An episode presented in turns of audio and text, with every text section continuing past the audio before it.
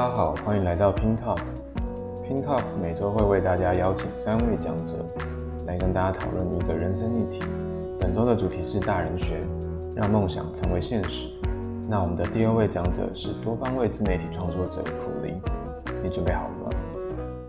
我叫普梨，我在实现我的梦想之前的最后一份工作是内衣工厂的主管。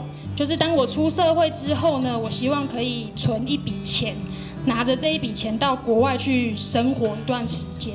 因为我会先跟我的家人做沟通，呃，妈妈有跟我讲过，她那时候就告诉我说，你如果自己已经考虑好这件事情的话，只要你不后悔，你就去做这件事情，我们会支持你。但是从你离开家的这一刻起，金钱的部分我们没有办法给你任何的资助，你必须要自己想办法。他之前就是有储蓄的这个部分，所以我就觉得好像还好，没有什么很难的地方。爸妈的问题解决之后，接下来马上又遇到了就是当初交往对象的反对。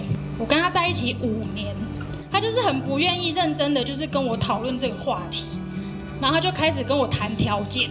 他说我可以做的退让就是我们先结婚，结婚。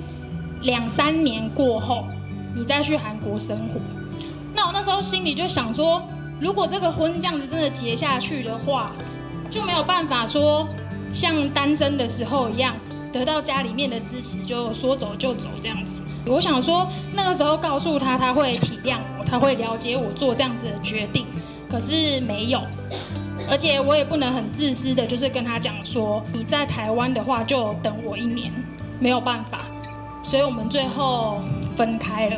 对我来说，其实很重要的部分就是，我开始做这件事情之后，我是想要去当地生活，去融入那个国家。很多时候碰到问题之后，就告诉自己说，我做不到啊，我觉得没办法啊，可不可以就是不要做之类的，会有这样子的问题出现。可是问题是，你不做的话，那就相对的完全不会有任何的结果。那其实自媒体的部分，我也是从零开始啊。我就是喜欢没事给自己找事做。那那个时候也没有多余的资金，就是可以到外面去上课、去学习什么之类的。所以变成说这些东西，你全部都要在网络上面找资料。我以前也是羡慕别人的那一个，是直到现在我去经历过了这个阶段，我才知道说这一个过程我应该要怎么去做。一刚开始，我频道的类型虽然是跟韩国有关系，但是韩国的主题现在越来越多人做了，那我应该要想办法开拓，就是不一样的观众，让其他人就是知道我的频道。所以中间其实慢慢的有在转型。一刚开始做的时候就是，因为原有的观众他不会接受，所以观看跟触及率非常的低。那个时候也是。很懊恼，就觉得说，那我到底现在应不应该继续下去？那时候其实蛮灰心的，可是就还是坚持一路到现在。其实我在那边生活了一年半，就是只能说，你如果要去到那边的话，就是你没有你没有办法喝酒的话，其实韩国人在交流上面就会有一点问题。还有一点就是。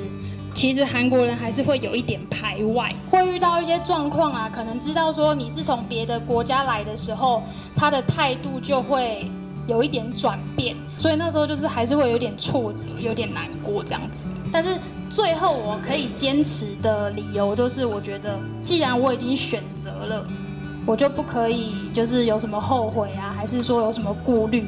因为如果说在我完全没有考虑好这件事情之前的话，我不应该就是说出口要去做这个。